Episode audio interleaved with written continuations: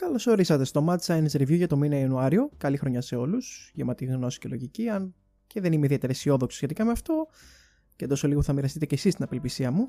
Ναι, το ξέρω, είμαι σκέτη λιαχτίδα ελπίδας όταν θέλω. Anyway, ας ξεκινήσουμε με τα μαργαριτάρια μας. Προσδεθείτε! Το πρώτο άρθρο για αυτό το μήνα μας έρχεται από την εφημερίδα των συντακτών και αφορά την αντικατάσταση των αναλογικών ρολογιών μέτρησης της ΔΕΗ με νέους έξυπνους μετρητές. Και σύμφωνα με το άρθρο, οι νέοι μετρητές θα ενεργοποιήσουν το Alien που έμενε αδρανές τόσα χρόνια στο στομάχι σας με αποτέλεσμα να ξεκινήσει η αποκάλυψη. Ναι, εκεί η δική μου καρδιά ράγισε γιατί παρακολουθώ τη δουλειά τους και μέχρι πρόσφατα δεν είχα βρει παραδείγματα πρόχειρης δουλειάς, αλλά στο συγκεκριμένο άρθρο μου γυρίσαν τα μάτια έξω. Και όχι τόσο για το θέμα, αλλά γιατί το άτομο από το οποίο παίρνουν συνέντευξη και του οποίου τα λόγια αποτελούν πρακτικά το περιεχόμενο του άρθρου είναι καθηγητής Πανεπιστημίου. Συγκεκριμένα είναι ο Χρήστος Γεωργίου, καθηγητής βιοχημίας στο τμήμα Βιολογίας του Πανεπιστημίου Πατρών. Και να ξεκαθαρίσω πριν συνεχίσουμε ότι ο άνθρωπος έχει πολύ εντυπωσιακό βιογραφικό. Έχω βάλει σύνδεσμο για το βιογραφικό του στις πηγές, για όποιον θέλει να ρίξει μια ματιά. Πολύ χοντρικά έχει διδακτορικό στη βιοχημία και έχει συμμετάσχει σε ένα τόνο επιστημονικές μελέτες. Δεν ξέρω τι συμβαίνει εδώ, ειλικρινά δεν έχω ιδέα τι γίνεται, μάλλον έπαθαν συλλογικό κεφαλικό. Αρκετά είπαμε για εισαγωγή, ας μπούμε και λίγο στο άρθρο. Κύριε καθηγητά, θα θέλετε να μας εξηγήσετε με ποιον τρόπο η εγκατάσταση των έξυπνων μετρητών καταμέτρησης ηλεκτρικής ενέργειας στα σπίτια αποτελεί απειλή για τους καταναλωτές; Οι έξυπνοι μετρητές θα εκπέμπουν την ίδια επικίνδυνη για την υγεία μας ηλεκτρομαγνητική ακτινοβολία με αυτή των κεραιών της κινητής τηλεφωνίας. Την επικινδυνότητα αυτών των ακτινοβολιών έχουν επιβεβαιώσει ο Παγκόσμιος Οργανισμός Υγείας και η Διεθνής Οργάνωση Ερευνών για τον Καρκίνο, κατατάσσοντάς τις με απόφασή τους στις 31 Πέμπτου του 2011 στους πιθανούς καρκινογόνους παράγοντες. Και σκεφτείτε θα είναι εγκατεστημένοι σε σπίτια, σχολεία, παιδικούς σταθμούς, νοσοκομεία κλπ. OK, okay, ας δούμε λίγο τι λέει η αναφορά του IARC, στην οποία αναφέρεται εδώ ο κ. καθηγητής. Η αναφορά στην εισαγωγή της λέει ότι τα περασμένα χρόνια υπάρχει η ολοένα και μεγαλύτερη ανησυχία σχετικά με τις πιθανές συνέπειες που μπορεί να έχει η έκθεση στα ηλεκτρομαγνητικά πεδία, όπως αυτά που εκπέμπονται από τις συσκευές ασύρματης επικοινωνίας. OK, okay, ξεκινάει κάπως ανησυχητικά. Πρακτικά πήραν ένα μεγάλο αριθμό μελετών που έγιναν πάνω στο θέμα και έβγαλαν κάποια συμπεράσματα. Ας δούμε λοιπόν τι συμπεράσματα έβγαλαν. Οι αποδείξεις εξετάστηκαν κριτικά και συνολικά καταλήξαμε στο ότι αυτές είναι περιορισμένες για να συσχετίσουμε τη χρήση ασύρματου κινητού τηλεφώνου με εμφάνιση γλιώματος και ακουστικού νευρώματος, ενώ οι αποδείξεις για συσχετισμό χρήσης κινητού με άλλες μορφές καρκίνου χαρακτηρίστηκαν ανεπαρκείς. Ωστόσο, μία έρευνα παλαιότερων ετών μέχρι το 2004 έδειξε 40% αυξημένο κίνδυνο ανάπτυξης γλιώματος στην κατηγορία των χρηστών που χρησιμοποιούσαν σε υπερβολικό βαθμό το κινητό τους, αναφερόμενος μέσος όρος 30 λεπτά την ημέρα σε μια περίοδο 10 ετών. Συνεπώς, βλέπουμε ότι τα στοιχεία σχετικά με τη συσχέτιση χρήσης τηλεφώνου και καρκίνου είναι ανεπαρκή, αλλά αναφέρονται σε μια έρευνα που δίνει διαφορετικά αποτελέσματα από τις υπόλοιπες, και ο λόγος που την αναφέρουν στο τέλος είναι γιατί η συντριπτική πλειοψηφία των μελετών που εξετάστηκαν δεν δείχνει ξεκάθαρη σύνδεση, αλλά νομίζω πως αξίζει να δούμε τη συγκεκριμένη μελέτη. Πρόκειται για τη γνωστή Interphone Study, η οποία εξέτασε τη σχέση της χρήσης τηλεφώνου και καρκίνου. Ήταν ένα σύνολο ξεχωριστών μελετών περίπτωσης και πάνω σε αυτή τη μελέτη δούλεψαν 50 ειδικοί από 13 χώρες. Τα συμπεράσματα από τη μελέτη ήταν τα εξής. Συνολικά δεν παρατηρήθηκε αύξηση στην ανάπτυξη γλιώματος ή μηνυγκιώματο που να σχετίζεται με τη χρήση κινητού τηλεφώνου. Υπήρξαν υποθέσεις για αυξημένο κίνδυνο ανάπτυξης γλιώματος στα άτομα που είχαν μεγαλύτερο βαθμό έκθεσης σε τηλέφωνο, αλλά λάθη στη διαδικασία απέτρεψαν την ακριβή ερμηνεία των ελόγω αποτελεσμάτων. Οι πιθανές μακροπρόθεσμες επιπτώσεις από την πολύ ωρη χρήση κινητών τηλεφώνων απαιτεί περαιτέρω μελέτη. Νομίζω ότι οι ερευνητές ήταν ξεκάθαροι. Τα αποτελέσματα τα οποία ανέφερε ο IARC, δηλαδή αυτά στα οποία οι χρήστες είχαν πολύ ωρη στο κινητό, ήταν αυτά τα οποία οι ερευνητές της Interphone Study είπαν ότι δεν μπορούσαν να ερμηνεύσουν με ακρίβεια λόγω λαθών. Συνολικά λοιπόν το συμπέρασμα από την έρευνα που εξετάσαμε είναι ότι δεν υπάρχει μέχρι στιγμής τουλάχιστον απόδειξη ότι τα κινητά τηλέφωνα προκαλούν ή έστω αυξάνουν την πιθανότητα ανάπτυξης καρκίνου. Λέω ξανά, για να μην υπάρξουν παρερμηνίες, ότι σε περίπτωση που έρθουν νέα στοιχεία τα οποία ακυρώνουν ή τροποποιούν τα ήδη υπάρχοντα, οφείλουμε να αναθεωρήσουμε. Αλλά προς το παρόν, η τρομολαγνία που διονύζουν άτομα όπως ο κ. Γεωργίου είναι πλήρως αβάσιμη. Επίσης, το θέμα με την κατηγορία πιθανών καρκινογόνα, δηλαδή την ομάδα 2β του IARC, πρέπει να σταματήσει. Έχω δει την ίδια καραμίλα με GMOs, με κάψουλες καφέ και ειλικρινά πλέον κατατάει λίγο αστείο. Α ξεκαθαρίσουμε λοιπόν τι σημαίνει κατατάξη πιθανών καρκινογόνων. Ο IARC κατατάσσει χημικούς και άλλους παράγοντες σε βαθμίδες ανάλογα με τις πιθανότητες που υπάρχουν να αυξάνουν τον κίνδυνο για ανάπτυξη καρκίνου. Τώρα στις πηγές θα βρείτε ολόκληρο το PDF του φορέα, το οποίο εξηγεί με βασανιστικές λεπτομέρειες για όποιον είναι αρκετά μαζοχιστής, όλες τις βαθμίδες και λοιπές πληροφορίες. Μαζί θα δούμε απλώς τι είναι η ομάδα 2β. Αυτός ο παράγοντας είναι πιθανόν καρκινογόνος για τους ανθρώπους. Αυτή η κατηγορία χρησιμοποιείται για παράγοντες σχετικά με τους οποίους έχουμε περιορισμένες αποδείξεις ανάπτυξης καρκίνου σε ανθρώπους και μη επαρκείς αποδείξεις ανάπτυξης καρκίνου σε πειραματόζωα. Μπορεί επίσης να χρησιμοποιηθεί όταν έχουμε ανεπαρκή στοιχεία ανάπτυξης καρκίνου σε ανθρώπους, αλλά επαρκή στοιχεία ανάπτυξης καρκίνου σε πειραματόζωα. Και εδώ περνάμε στο ζουμί. Σε κάποιες περιπτώσεις μπορεί να υπάρχουν ανεπαρκή στοιχεία ανάπτυξης καρκίνους σε ανθρώπους και μη επαρκή στοιχεία ανάπτυξης καρκίνου σε πειραματόζωα, αλλά λόγω λογικοφανή και αποδείξιμου πιθανού μηχανισμού ανάπτυξης καρκίνου μέσω του εν λόγω παράγοντα, αυτός μπορεί να ταξινομηθεί, αυτός μπορεί να ταξινομηθεί συγγνώμη, στην εν λόγω κατηγορία. Okay. Για όσους πονοκεφαλιάσετε με όλες αυτές τις πληροφορίες, επιτρέψτε μου να το διαλευκάνω. Αυτό που λέει εδώ είναι ότι εφόσον έχουμε ένα πιθανό τρόπο που θα μπορούσε μια ουσία να προκαλέσει καρκίνο, δηλαδή, αν μπορούμε να πούμε με ποιον τρόπο θα μπορούσε να προκαλέσει καρκίνο σε συνδυασμό με ελάχιστα ή ανεπαρκή στοιχεία ανάπτυξης καρκίνου σε πειραματόζωα, boom, βάλαμε την ουσία στην κατηγορία 2β. Απλά σαν παράδειγμα, στην κατηγορία 2β ανήκουν οι πίκλες και το εκχύλισμα φυλών από ελαιοβέρα. Πολύ απλά, το ότι μια ουσία ανήκει σε αυτή την κατηγορία δεν πρέπει να σας ανησυχεί. Τώρα, αν δείτε κατηγορία 2α, τότε ναι, μαζί σας ανησυχήστε όσο θέλετε. Επιστρέφοντας στο άρθρο λοιπόν, από την πρώτη κιόλα πρόταση βλέπω είτε προσπάθεια παραπλάνησης, είτε έλλειψη κατάλληλης έρευνας και τα δύο των οποίων είναι ανησυχητικά. Anyway, πάμε παρακάτω. Τι γνωρίζουμε για το σχέδιο αντικατάστασης των παλιών αναλογικών ρολογιών αφορά όλη την επικράτεια. Για να πάρετε μια ιδέα για το μέγεθος του προβλήματος και για ποιον λόγο αφορά τη δημόσια υγεία, η ΔΕΗ σχεδιάζει μέχρι το 2018 να αντικαταστήσει πιλωτικά 200.000 παλιά ρολόγια καταμέτρησης ηλεκτρικής ενέργειας με ασύρματους και ενσύρματους ψηφιακούς έξυπνους μετρητές σε μια αναλογία 20 με 80% που θα την καθορίζουν οι ανάδοχοι του έργου. Και η απάντηση συνεχίζει δίνοντας αριθμούς σχετικά με το πόσοι μετρητές και κεραίες θα πρέπει να τοποθετηθούν. Ο ισχυρισμό που γίνεται εδώ πατάει στην παραδοχή που έγινε στην πρώτη απάντηση, ότι δηλαδή οι εν λόγω ακτινοβολίες ενέχουν τον κίνδυνο καρκινογέννησης, κάτι το οποίο πολύ απλά όπως είδαμε δεν ισχύει. Δεν βλέπω κανένα στοιχείο το οποίο να πιστοποιεί αυτή τη δήλωση, συνεπώς το πόσους μετρητές θα αντικαταστήσουν είναι άσχετο με την κουβέντα. Αν υπάρχουν τεκμηριωμένα όρια έκθεσης, τότε θα πω ναι, έχετε δίκιο, πάσω, αλλά δεν βλέπω πουθενά κάτι τέτοιο. Μπορείτε να μας εξηγήσετε τον τρόπο με τον οποίο θα λειτουργεί το νέο σύστημα καταμέτρησης ηλεκτρικού ρεύματος. Οι έξυπνοι μετρητές θα συνδέονται μεταξύ τους αναμονάδες, με το σύστημα των 300.000 συλλεκτών μετρητών. Μπλα μπλα μπλα μπλα μπλα μπλα μπλα. Παράλληλα όμως με το ασύρματο δίκτυο μετρητών στην προκήρυξη της ΔΕΗ αναφέρεται ότι θα υπάρχουν και ενσύρματοι έξυπνοι μετρητές διασυνδεδεμένοι μέσω των γραμμών διανομής ηλεκτρικής ενέργειας. Όμως αυτό θα μπορούσε να επιβαρύνει την ήδη εκπεμπόμενη ηλεκτρομαγνητική ακτινοβολία από τα καλώδια στο εσωτερικό των κτηρίων, γνωστή ως το φαινόμενο βρώμικου ηλεκτρισμού, που προέρχεται από την παραμόρφωση του σήματος του εναλλασσόμενου ρέματο και έχει αποδειχτεί ότι δημιουργεί προβλήματα υγείας ιδιαίτερα σε ηλεκτροϊπερευαίσθητα άτομα, εξίσου σοβαρά με αυτά της κινητής τηλεφωνίας με επιπρόσθετη ακτινοβολία. Σε αυτό το κομμάτι του άρθρου έπαθα ένα μικρό, μικρό, μικρό ανέβρεσμα. Μας εστιάσουμε λοιπόν στο κομμάτι του βρώμικου ηλεκτρισμού και των ηλεκτροεπερευαίσθητων ατόμων, γιατί, κυρίες και κύριοι, πέσαμε σε φλέβα ψευδοεπιστήμη από το πουθενά. Τώρα, στο πλαίσιο που χρησιμοποιεί ο κύριος Γεωργιού εδώ τη λέξη βρώμικο, τη φράση, συγγνώμη, βρώμικος ηλεκτρισμός, είναι η υπόθεση ότι η ηλεκτρομαγνητική ακτινοβολία που εκπέμπεται από συσκευές όπως το WiFi ή οι μετρητές που αναπλέονται στο άρθρο εδώ, είναι επιβλαβής για την υγεία. Και όχι, δεν είναι επιβλαβής, κάνετε λάθος. Επίσης, ας είμαστε λίγο σοβαροί. Γίνεται ισχυρισμός για επιπτώσεις στην υγεία από την ηλεκτρομαγνητική ακτινοβολία και η μόνη πηγή που έχετε είναι από προσωπικό blog. Αλήθεια τώρα. Αν την πηγή σας την έδωσε ο κύριος καθηγητής, θα πρότεινα να ελέγχετε τις πηγές που παίρνετε από τον οποιονδήποτε, ανεξάρτητα από την ακαδημαϊκή του κατάρτιση. Και αν την πηγή τη βάλατε εσείς, θα πρότεινα ένα σεμινάριο σχετικά με το τι συνιστά αξιόπιστη πηγή για τεκμηρίωση ισχυρισμού επιστημονικού περιεχομένου. Α δούμε τώρα τον ίδιο τον ισχυρισμό. Ο βρώμικος ηλεκτρισμός, όπως τον λέει εδώ ο κύριος καθηγητής, είναι κενός όρος. Πρακτικά ο, ο δόκιμος όρος είναι ηλεκτρομαγνητική παρεμπόδιση, δηλαδή η διατάραξη της λειτουργίας ηλεκτρικών συσκευών όταν βρίσκονται κοντά σε ηλεκτρομαγνητικό πεδίο στη ζώνη των ραδιοσυχνοτήτων. Αυτή η φράση όμως, στους κύκλους των αφυπνισμένων, έχει αντικατασταθεί από τη φράση βρώμικος ηλεκτρισμός που υποδηλώνει ότι αυτή η ακτινοβολία μπορεί να προκαλέσει διαταραχές στην υγεία. Μία από τις πηγές αυτής της ιστερίας είναι η Καναδία ερευνήτρια Μάγδα Χέιβας, στην ιστοσελίδα της οποίας χρησιμοποίησαν στο άρθρο πηγή. Η εν λόγω ερευνήτρια δεν έχει παρουσιάσει μέχρι σήμερα αξιόπιστα στοιχεία που να επιβεβαιώνουν τους ισχυρισμούς της. Έχει εκδώσει δύο έρευνες και οι δύο εκ των οποίων αποτελούν μελέτες περιπτώσεων. Συγκεκριμένα στην έρευνα του 2006, την οποία θα βρείτε στις πηγές, ισχυρίζεται πως υπάρχει σύνδεση μεταξύ των επιπέδων σακχάρου στα διαβητικά άτομα, τα οποία δήλωσαν ότι είχαν υπερευαισθησία σε ηλεκτρομαγνητικά κύματα, και της έκθεσης σε ηλεκτρομαγνητικά κύματα.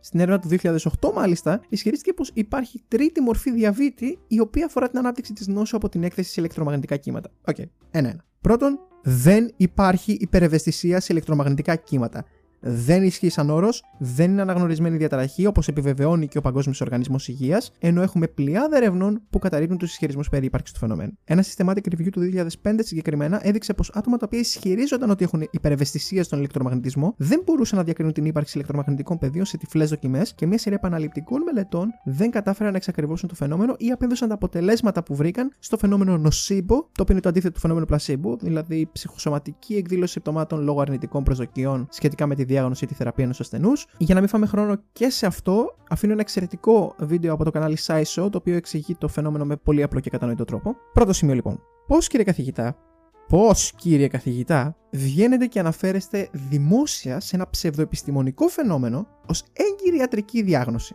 Να τονίσω ότι τέτοιου είδους δηλώσεις από άτομα με αναγνωρισμένη ακαδημαϊκή καριέρα γίνονται βέλη στη φαρέτρα τσαρλατάνων; Ή να πω ότι αυτοί οι τσαρλατάνοι δεν θα διστάσουν να χρησιμοποιήσουν τα λόγια σας για να δώσουν επιπλέον αξιοπιστία σε ψευδοεπιστημονικές ανοησίε όπως αυτή. Μπα, μάλλον είμαι υπερβολικός.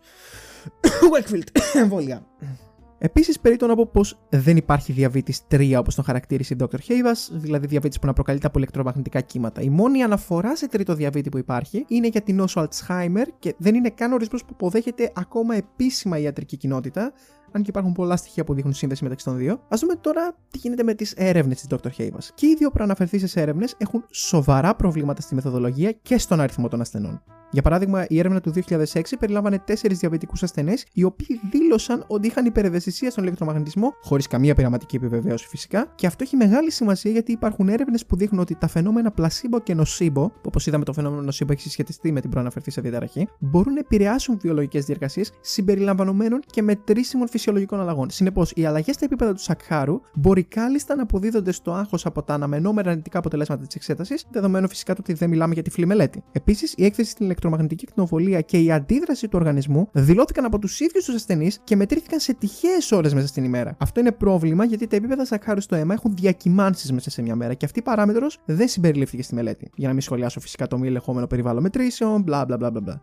Εν ολίγης, όχι απλώς δεν υπάρχουν αποδείξεις για την ύπαρξη της υποτιθέμενης επίδρασης του λεγόμενου βρώμικου ηλεκτρισμού στην υγεία, αλλά η μόνη ερευνήτρια που ισχυρίζεται αυτή τη σύνδεση δεν έχει καμία σοβαρή έρευνα που να τεκμηριώνει τους ισχυρισμούς της. All in all, δεν θα λέγω ότι με εντυπωσίασε ιδιαίτερα το άρθρο και αυτό δεν είναι κάτι που περίμενα να πω αν κρίνω από τη σελίδα για τον καλεσμένο. Το άρθρο συνεχίζει βέβαια, αλλά περνάει σε τεχνικά ζητήματα για τους μετρητές και εγώ ήθελα να εστιάσω απλώς στους ισχυρισμούς περί κινδύνων στη δημόσια υγεία. Το ξαναλέω και ας γίνω κουραστικός. Τα άτομα που είναι πιο επικίνδυνα είναι αυτά που φέρνουν τίτλους σπουδών και αυτό γιατί η πλειονότητα των πολιτών δυστυχώς έχει ακόμα την τάση να πέφτει στην πλάνη της επικλή στην αυθεντία. Στοιχεία και μόνο στοιχεία. Το αν κάποιος είναι ειδικός σας δίνει ναι μεν ένα μέτρο σχετικά με το επίπεδο της εμπειρίας του στον κλάδο που ασχολείται, αλλά ο λόγος του και μόνο δεν αποτελεί τεκμήριο. Για παράδειγμα, αν μιλούσα με τον Richard Dawkins για εξελικτική βιολογία, θα είχα ένα μεγάλο επίπεδο εμπιστοσύνης στα λεγόμενα του ασφαλώς και θα προσπαθούσα να πάρω όσα περισσότερα μπορούσα από το διάλογο, αλλά αυτό δεν σημαίνει ότι δεν θα διασταύρωνα και αυτά που άκουγα από την κουβέντα. Και μεταξύ μας είναι κάτι που πιστεύω ότι θα με ωθούσε και ο ίδιος να κάνω. OK, okay, πάμε στο επόμενο άρθρο. Τι έχουμε αν προσθέσουμε έντονο θρησκευτικό συναίσθημα, κακή ανάπτυξη κριτικών ικανοτήτων των παιδιών από μικρή ηλικία και τη Μεσόγειο. Αυτό το Εργαστήριο Οργάνωσης και Διοίκησης Υπηρεσιών και Ποιότητας Ζωής του Πανεπιστημίου Πελοποννήσου, σε συνεργασία με την Ιερά Μητρόπολη Μονεβασιά και Σπάρτης, και Σπάρτης φυσικά, διοργανώνει επιστημονική ημερίδα. Προσέξτε τη λέξη.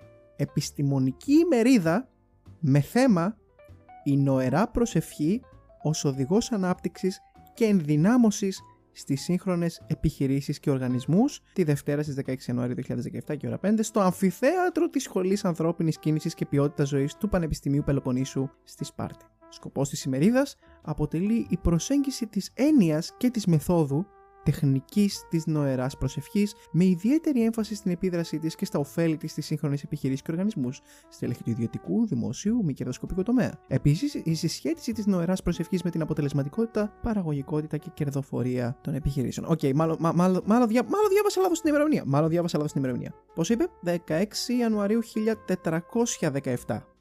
Δυστυχώς κυρίες και κύριοι δεν είναι το 1417, είναι το 2017 και όχι δεν είναι τρολάρισμα. Δεν πήρα το άρθρο ούτε από το Δεόνιον ούτε από το Κουλούρι. Κάποιος αποφάσισε προφανώς ότι ήταν καλή ιδέα να κάνει μια ημερίδα για το ωφέλη της προσευχής στην αποτελεσματικότητα, την παραγωγικότητα και την κερδοφορία των σύγχρονων επιχειρήσεων και οργανισμών το 2017.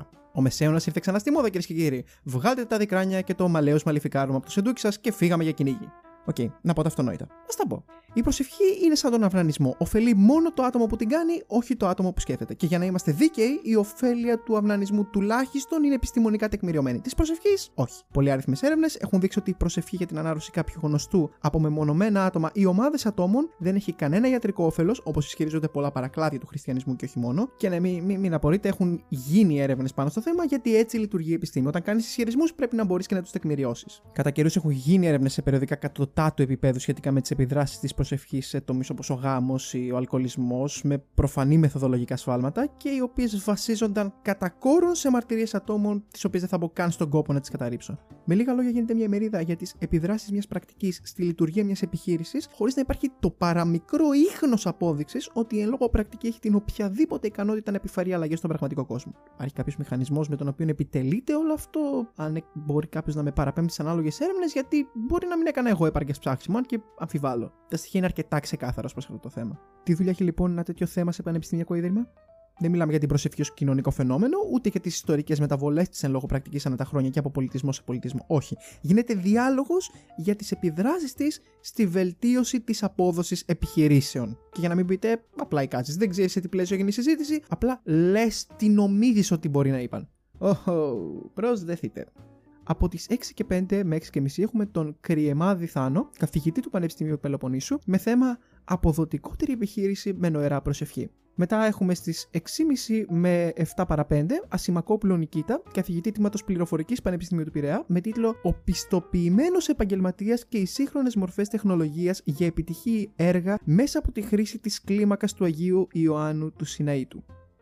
Oh, 7 και 20 με 8 παρατέταρτο, Μπαλτόπουλος Γιώργιος, ομότιμος καθηγητής Πανεπιστημίου Αθηνών, πρώην διευθυντής εντατικολογίας ΕΚΠΑ Πανεπιστημιακής ΜΕΘ στο νοσοκομείο Άγια Νάργυρη. Ο κύριος αυτός θα κάνει σχολιασμό. Okay. Κρατήστε στο μυαλό σας ότι στην ημερίδα αυτή μίλησε ομότιμος καθηγητής ιατρικής. Άτομο το οποίο διετέλεσε διευθυντής σε μονάδα εντατικής θεραπείας. Ειλικρινά εύχομαι ο σχολιασμός του να ήταν ότι η ημερίδα είναι ανέκδοτο, αλλά δυστυχώς αμφιβάλλω. Όλες αυτές οι ομιλίες έγιναν από άτομα που διδάσκουν σε πανεπιστήμιο. Και αυτό δεν το λέω γιατί μου προκαλεί έκπληξη, αλλά γιατί μου προκαλεί λύπη και γιατί θέλω να τονίσω κάτι που λέω ξανά και ξανά. Η ακαδημαϊκή κατάρτιση δεν συνεπάγεται απαραίτητα ικανότητα κριτικής σκέψης. Δεν γίνεις αυτομάτως σκεπτικιστής επειδή έχεις σπουδάσει, ούτε επειδή διδάσκεις σε πανεπιστήμιο.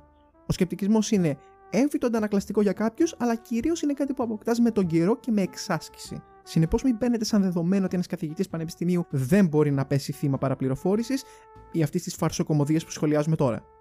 Και περνάμε στο τελευταίο μαργαριτάρι για το μήνα. Αυτή είναι ψιλοπαγιάτικη είδηση, αν και δεν είδα να αναπαράγεται αρκετά στα social media. Για όσους δεν γνωρίζουν την Κατερίνα Δημητριάδη ή Κάθεριν Δημητριάδη, πρόκειται για μια τσαρλατάνο. Και αν νομίζω ότι είμαι απόλυτος, απλά κάντε λίγη υπομονή. Η εν λόγω κυρία έγινε διάσημη για τον ισχυρισμό πως έχει εφεύρει μια τεχνική με τον τίτλο SMART, Stored Memory Access Retrieval Technique, δηλαδή πέντε ασυνάρτητες λέξεις που δεν λένε τίποτα, απλά φτιάχνουν ένα πολύ χρήσιμο ακρονίμιο. Μέσω αυτής της τεχνικής και του ρομπότ το οποίο εφήβρε με το σύζυγό της, ισχυρίζεται ότι μπορεί να αποκωδικοποιεί τις σκέψεις και τα συναισθήματα αυτιστικών παιδιών, παρέχοντας στους γονείς την ικανότητα να επικοινωνήσουν πιο αποτελεσματικά με τα παιδιά τους και να βρουν την αιτία του αυτισμού όπως ισχυρίζεται. Όπως αναφέρει η ίδια σε συνέντευξη. Μπορώ να δω τα αισθήματα και τις σκέψεις πώς συνήθιτο ε, κάποιο ατόμο μέσω του DNA.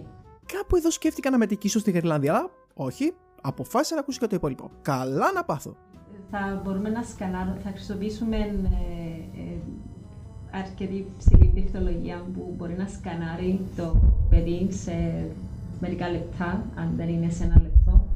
Και ε, με αυτόν τον τρόπο θα φτάσει μέχρι το DNA και θα μπορούμε να θα, θα μπορεί να διαβάσει, αν μπορώ να το πω στα ελληνικά έτσι, ε, θα, θα μπορεί να, να διαβάσει ακριβώς τα, τα patterns, τα thought patterns, τα subconscious and conscious thought patterns. So, είναι βασικά συχνότητες που μπορούν να φτάσουν μέχρι το DNA.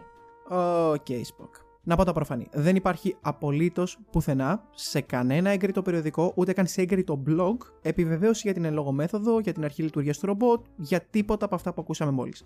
Είναι όλα μυθοπλασία. Η μέθοδος SMART είναι απλά ένα ακρονίμιο το οποίο εφήβρε η κυρία Δημητριάδου, δεν αποτελεί έγκριτη και αναγνωρισμένη τεχνική. Επίσης, να τονίσω ότι το να προσπαθείς να προμοτάρεις το προϊόν σου παίζοντας με το πρόβλημα γονιών που έχουν παιδιά με αυτισμό δεν βοηθάει ιδιαίτερα την εικόνα σου. Απλά το λέω. Και παρότι είμαι μεγάλος φαν της πολιτισμένης συζήτησης σε ήρεμου τόνους, μπορώ να πω ότι με ικανοποίησε το γεγονός ότι η κυρία Δημητριάδη αντιμετώπισε ένα πλήθος οργισμένων γονέων στην παρουσίαση του ρομπότ στην Κύπρο. Είναι ευχάριστο να βλέπεις ότι ο σκεπτικισμός έχει αρχίσει να αποκτά fan club. Επίσης, ο Πανκύπριος Σύνδεσμος για τα άτομα με αυτισμό αποστασιοποιήθηκε επίσημα από την κυρία Δημητριάδη, δηλώνοντας πως τους είχε προσεγγίσει στο παρελθόν και τη ζήτησαν απτές αποδείξεις για την αρχή λειτουργίας της μεθόδου της, πριν μπορέσουν φυσικά να συσχετήσουν το όνομα του οργανισμού με το δικό της, το οποίο είναι και απόλυτα λογικό. Αλλά επειδή όλο αυτό δεν μου έκατσε πολύ καλά, είπα να ψάξω λίγο περισσότερο και ως γνωστό βρήκα περισσότερα από αυτά που ήθελα. Τελικά η άγνοια είναι απόλυτη και γλυκιά ευτυχία. Παρότι κάποιοι κριτικοί της κυρίας Δημητριάδη αμφισβητούν το γεγονός ότι έχει δουλέψει στο CERN, αυτός ο ισχυρισμός είναι όντως αληθή. Το όνομά της βρίσκεται στη λίστα των συνεργατών του CERN